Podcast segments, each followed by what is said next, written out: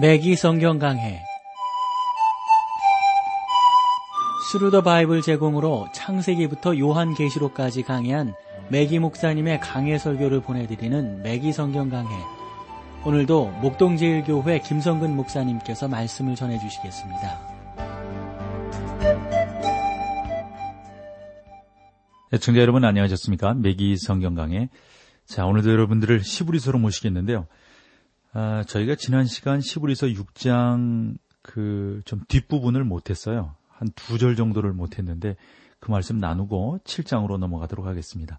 19절로 20절입니다. 우리가 이 소망이 있는 것은 영혼의 닷 같아서 든든하고 견고하여 휘장 안에 들어가나니 어, 그리고 앞서가신 예수께서 멜기세덱의 반차를 조차 영원히 대제사장이 되어 우리를 위하여 들어가셨느니라. 예수님께서 다시 하늘로 승천하셨을 때 대제사장의 직분을 계속 수행하고 계신다 하는 그러한 내용이 되겠죠. 거기에 보시면 휘장 안에 들어가시니 대제사장이신 예수 그리스도께서는 하늘에 있는 성전 안으로 들어가셨다. 그러니까 여러분 땅에 있는 장막이 지시하심을 받아 세워진 것 같이 바로 우리 주님께서도 하늘에 있는 진정한 지성소로 들어가신 것을 아, 이 19절이 우리 가운데 말씀해주고 있다고 봅니다. 예수 그리스도는 휘장을 통하여 지성소를 지나서 하나님의 면전에 나아가게 되시는 거죠. 그리고 거기에서 자, 자신의 그 피를 뿌리게 되는 건데, 그리고 나서 지극히 높으신 자의 우편에 앉게 계시, 앉게 되시는 겁니다. 이것은, 어, 아, 뭐 여러 번째 말씀드렸는데, 하나의 초소적인 의미보다도 권위적인 의미를 상징하고 있다. 이렇게 보시면 되겠죠. 그러시면서 아론과 예수님 아주 그 조심스럽게 말하고 있는데요. 어, 한 가지 그 차이점이 있어요. 그 초라한 아론, 그 아론이 어떻게 지극히 높으신 자의 우편에 앉지 어, 못했다 하는 사실입니다. 성막 안에는 시은소가 있고요. 이것은 하나님의 보좌를 예표합니다. 아론은 서둘러 들어왔다가 서둘러서 나가게 되는 것이죠. 그러나 여러분과 저에게는 그보다 우월하신 대제사장이 계십니다. 그분은 하늘에 들어가셔서 앉아 계시는 거죠. 주님은 구속을 완성하셨습니다. 예수 그리스도는 그 19절, 20절 보시면 앞서 가신 자라고 표현하고 있는데 이 앞서 가셨다라고 하는 것은 바로 우리의 삶을 이끌어 가시는, 인도해 가시는 거룩하시며 전능하신 하나님이라고 하는 사실을 정확하게 우리 가운데 말씀해 주고 있는 내용입니다. 어, 그러고 여기서 또 중요한 그 단어가 영혼의 닷 같아서 그랬어요. 우리에게는 아브라함이 당시에 가졌던 것보다 더 큰 격려를 받게 되는데 여러분 왜 그런지 아세요? 우리의 대제사장은 우리를 위하여 하나님의 면전에 들어가셨기 때문입니다. 그리고 그분은 거기에서 우리를 위하여 중보하고 계십니다. 자, 이제 시브리서 7장으로 넘어가 볼까요? 시브리서의 마지막 부분에서는 지금 이 순간에서도 하나님의 우편에 살아계신 그리스도를 주제로 다루고 있습니다. 이것은 오늘날 교회 안에서 사실상 소홀히 되는 주제이기도 한데 너무도 중요한 그러한 내용이 아닐 수가 없어요. 우리는 예수 그리스도의 죽으심과 부활에 관해서 많이 이야기를 합니다. 훌륭한 일이죠. 그러나 사랑하는 성도 여러분, 우리는 하나님의 우편에서 우리를 위하여 사역하고 계신 살아계신 그리스도 앞에 나아갈 필요가 있다는 사실을 우리는 너무 간과하고 있지 않나 싶어요. 이제 우리를 향하신 그 사역의 실체성은 우리 영적 생활을 시험하게 될 것인데 여기에서 여러분의 생활을 점검할 필요가 있다고 봅니다. 그래서 그 점검하는데 이 7장이 바로메타가 되는 것인데 이제 계수기가 된다는 말이죠. 그래서 시브리서의 그 본장에 나오는 진리가 우리의 영적 생활에 어떻게 영향을 미치는 것인가 하는 것들을 그 관심을 갖고 관점을 갖고 바라보시면 좋으리라고 생각을 합니다. 시브리서 제자는 멜기세덱의 제사장 직분과 아론의 제사장 직분을 대조시켜서 비교하고 있음을 여러분들이 아주 좀 관심을 갖고 보시기를 바랍니다. 자, 1절로 가보실까요? 이 멜기세덱은 샬렘 왕이요 지극히 높으신 하나님의 제사장이라 여러 임금을 쳐서 죽이고 돌아오는 아브라함을 만나 복을 빈 자라. 여기에도 앞의 내용과 뒤에 어, 언급될 내용을 연결시키는 접속사가 나오고 있는데 아마 여러분들이 기억하실 거예요. 시브리서 6장 20절 멜기세덱은 그리스도의 예표 아니겠어요? 역사적 기록에서 멜기세덱은 샬렘 왕 그러니까 지극히 높으신 하나님의 제사장으로 불리고 있었단 말이죠. 솔직히 말해서 창세기 14장에서는 멜기세덱에 관하여 많이 언급되지 않았습니다. 저는 멜기세덱에 관하여 잃어버리지만 어, 잃어버렸지만 하나님의 성령은 잊지 않고 계셨다는 거죠. 우리는 가끔 잊잖아요. 기억을 못하고요. 그러나 성령 하나님께서는 그 모든 것들을 다 기억하고 온전케 하시는 분이신 것을 우리가 알게 됩니다. 우리가 시편 110편 4절에 보면 메시아 곧 주 예수 그리스도에 관한 이러한 예언이 나오는데 너는 멜기세덱의 반차를 조차 영원한 제사장이라 하셨도다. 그 말씀이 저는 맞다고 보는 거죠. 여러분과 저는 그리스도의 제사장 직분 시대에 살고 있습니다. 오늘날 세대 또는 섭리라는 용어를 빌어, 용어를 빌어서 어, 저는 그좀 그런 표현을 좀 좋아하지 않습니다만 그런 비평가들이 참 많거든요. 또 많은 설교자들이 이러한 용어를 사용하지 않습니다. 그러나 성경이 사용하기 때문에 뭐 우리는 당연히 사용할 수 있지 않겠어요? 세대란 인간을 다루는 하나님의 점진적 순서를 보여주는 시기. 그러니까 여러분 각각 다른 시대를 말하고 있음을 알게 됩니다. 이렇게 예를 들어 볼 수 있을 것 같아요. 구약에서 아론은 대제사장이었잖아요. 땅 위에는 문자적인 성막이 있었고요. 그러나 오늘날 우리에게는 대제사장이 있으나 그분은 땅 위에 있지 않고 어떤 건물 안에서 사역하는 분이 아니고 그분은 하나님 보좌 우편에 앉아 계신 분이다 하는 겁니다. 구약에서는 멜기세덱에 관한 언급이 별로 나타나지 않지만 여기 시브리서에는 상당히 여러 번 언급되고 있어요. 예를 들어서 5장 10절에도 보면 하나님께 멜기세덱의 반차를 조친 대제사장이라 칭하심을 받았느니라. 또 6장 20절에도 그렇게 말씀하고 있어요. 그리로 앞서가신 예수께서 멜기세덱의 반차를 조차 영원히 대제사장이 되어 우리를 위하여 들어가셨느니라. 그렇죠? 여기 7장 1절에도 보면 이 멜기세덱은 샬렘 왕이여 지극히 높으신 하나님의 제사장이라 여러 임금을 쳐서 죽이고 돌아오는 아브라함을 만나 복을 빈 자라. 그러니까 이 7장에서 멜기세덱에 관해서 많이 말하고 있음을 우리가 보게 되는데 특별히 어 17절에도 보면 증거하기를 내가 영원히 멜기세덱의 반차를 좇는 제사장이라 하였도다. 어? 우리가 그리스도를 멜기세덱의 반차를 좇는 대제사장으로 바라보기 위해서는 멜기세덱의 멜기세덱이 어떠한 사람인가 어떠한 분인가 하는 것들을 아는 것이 무엇보다도 중요하다고 봅니다. 음, 뿐만 아니라 창세기 14장에 나오는 설명으로 돌아갈 필요가 있는데 창세기 14장의 사건은 아브라함의 조카 롯이 소돔으로 내려간 후에 일어난 그 일들을 설명하고 있거든요. 우리는 본장에서 전쟁에 대한 최초의 설명을 이제 보게 되는 거라고요. 그러니까 동방의 왕들이 동맹을 맺어가지고 공격을 했습니다. 동방의 왕들이 승리해서 사람들을 이제 노예로 잡아가고 많은 전리품들을 빼앗아가는 겁니다. 그때 롯이 포로가 되어서 끌려가게 되고 그 소식을 아브라함이 듣게 되죠. 그때 아브라함은 즉시 자기 집에서 훈련시키던 318명을 모아서 무장을 시킵니다. 이것은 그가 많은 사람들을 거느렸다는 사실을 의미하는 거죠. 그가 무장시키고 어, 무장시킬 수 있었던 사람들은 어, 적어도 아마 가까운 그러한 이 아브라함이 명령만 하면 다 들을 수 있는 그러한 사람들이 아니었겠습니까? 그러므로 아브라함은 자기 밑에 적어도 이 100, 아, 318명 말고 아마도 그들의 자녀라든가 그들의 친척 이런 사람들까지 합치면 1000명 정도를 거느리고 있다고 해도 과언이 아닐 겁니다. 아브라함은 이 318명을 데리고 기습을 감행하여서 동방의 왕들을 물리치고 승리할 수 있었습니다. 아브라함은 롯을 구출하는 데만 관심이 있었으나 그 과정에서 소돔 왕과 다른 모든 왕들도 구출받게 되는 것이죠.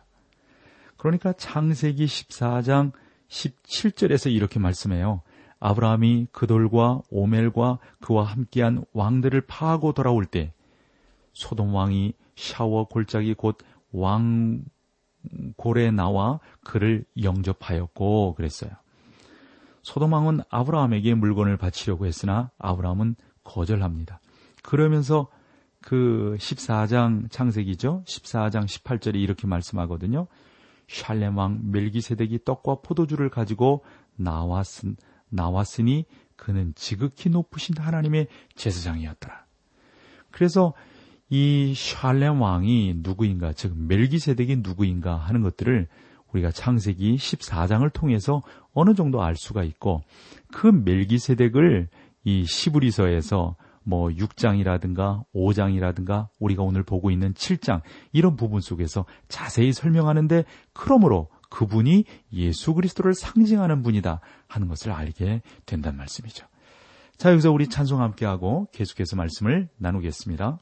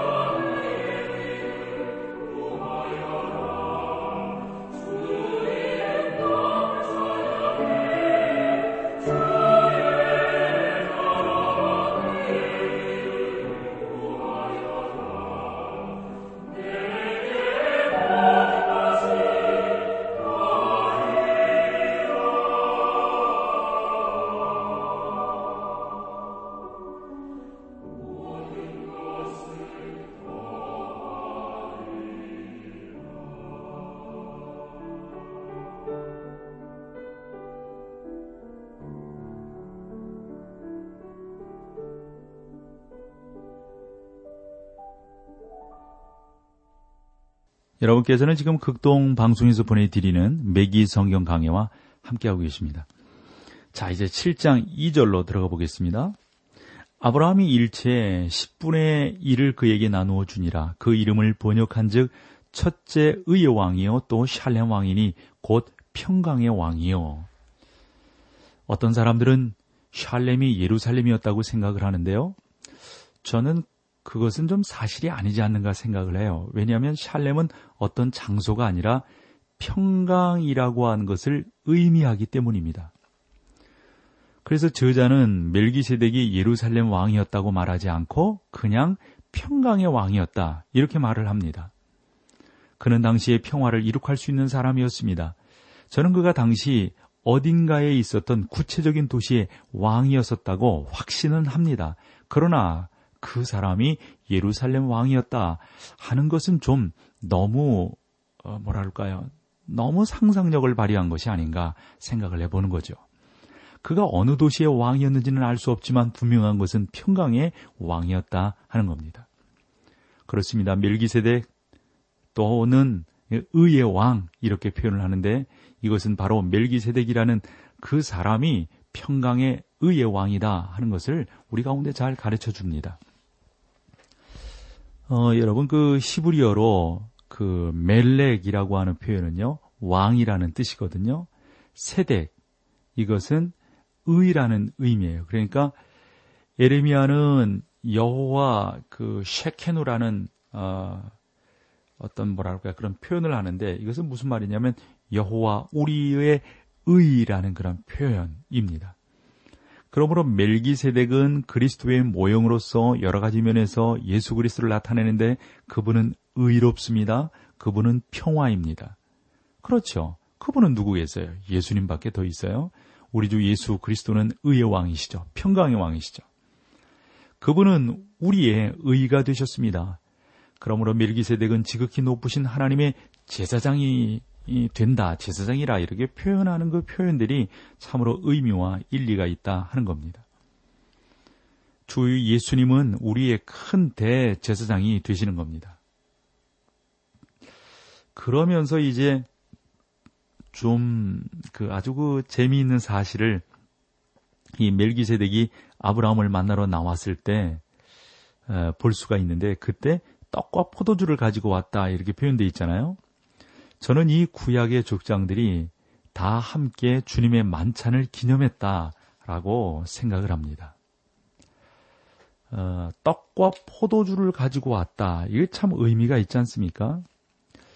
그래서 어, 그 어, 예수 그리스도께서 오시기 2000년 전에 그분의 오심을 바라보고 있었던 것을 우리가 알 수가 있습니다. 오늘날 여러분과 저는 모여서 2000년 전에 오셨던 예수 그리스도를 생각하면서 떡과 포도주를 나눕니다. 우리가 그런 내용들을 지난해에 나눴지 않습니까? 그것은 다 함께 모여서 주님의 만찬을 기념하게 됐던 겁니다. 어떻게 구약의 인물들이 주님의 만찬을 기념할 수 있었겠는가? 이게 묻지 않을 수 없다고요. 저는 그 사실을 설명할 수 없습니다. 저는 그저 여러분의 주의를 환기시킬 뿐입니다.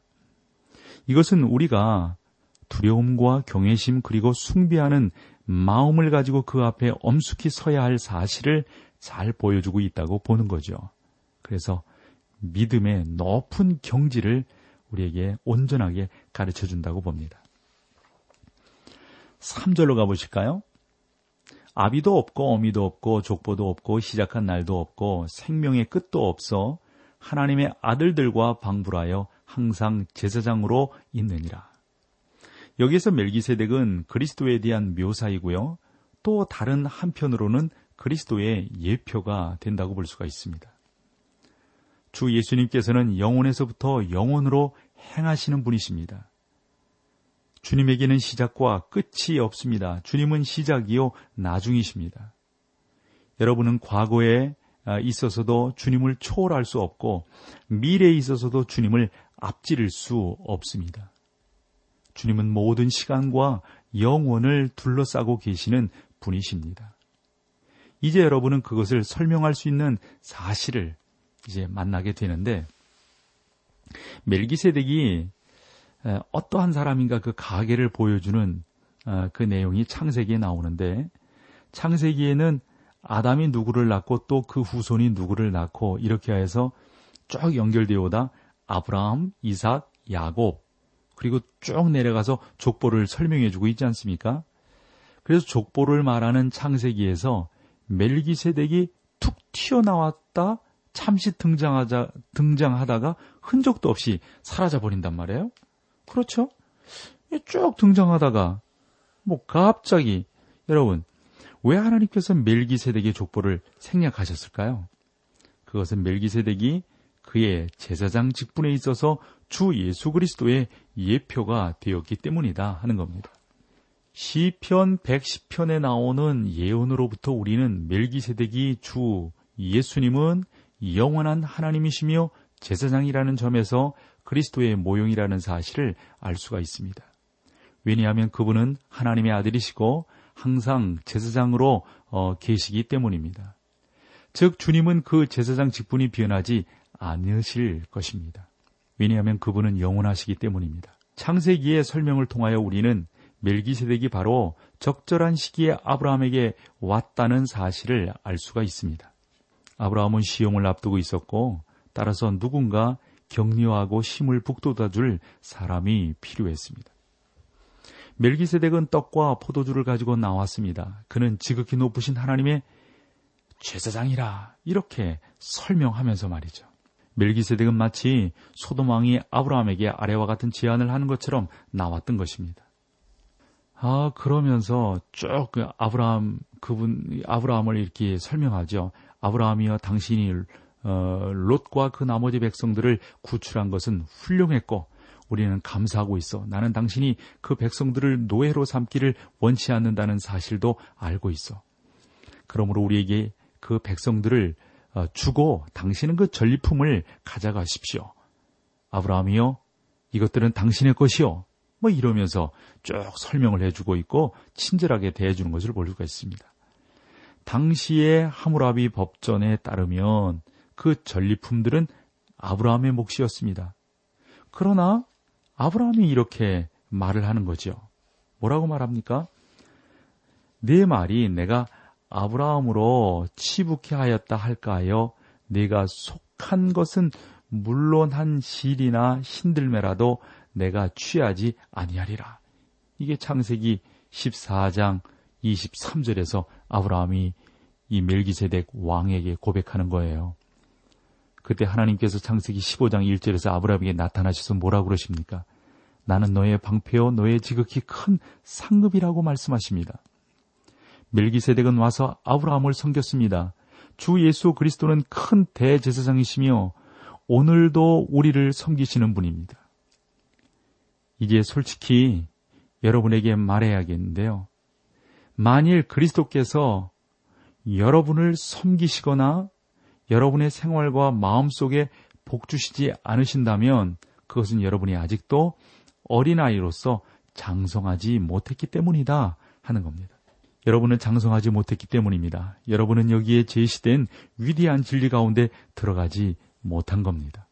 그래서 저는 그리스도인, 어, 그리스도인인 여러분들이 시련과 깊은 그, 그 아픔들 있잖아요. 이런 것을 통과하셔서 그때 비로소 예수께서 여러분들의 도움이시며 여러분들의 방패시며 여러분들의 큰 상금이 되신다고 하는 사실을 분명히 깨닫게 되기를 간절히 축원합니다. 그것이 바로 멜기세덱을 통해서 예수 그리스도가 어떠한 분인지를 우리에게 보여주고 그 주 예수 그리스도를 온전하게 바라본 자들이 누리는 참된 평안과 기쁨과 감사가 되는 줄로 믿습니다.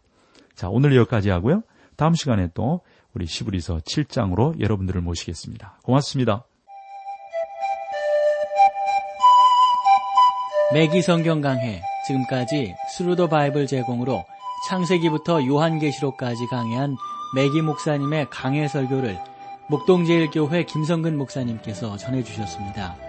이 시간 방송 들으시고 청취 소감을 보내주신 분께는 나침반 출판사에서 신앙서적을 보내드립니다. 청취 소감을 남겨주실 분들은 극동방송 홈페이지에 매기 성경 강해로 들어오셔서 사연을 남겨주시거나 문자로 참여하실 분들은 한 통에 50원의 유료 문자 샵 1069, 샵 1069번으로 보내주시기 바랍니다. 매기 성경 강해 오늘 순서를 마칩니다.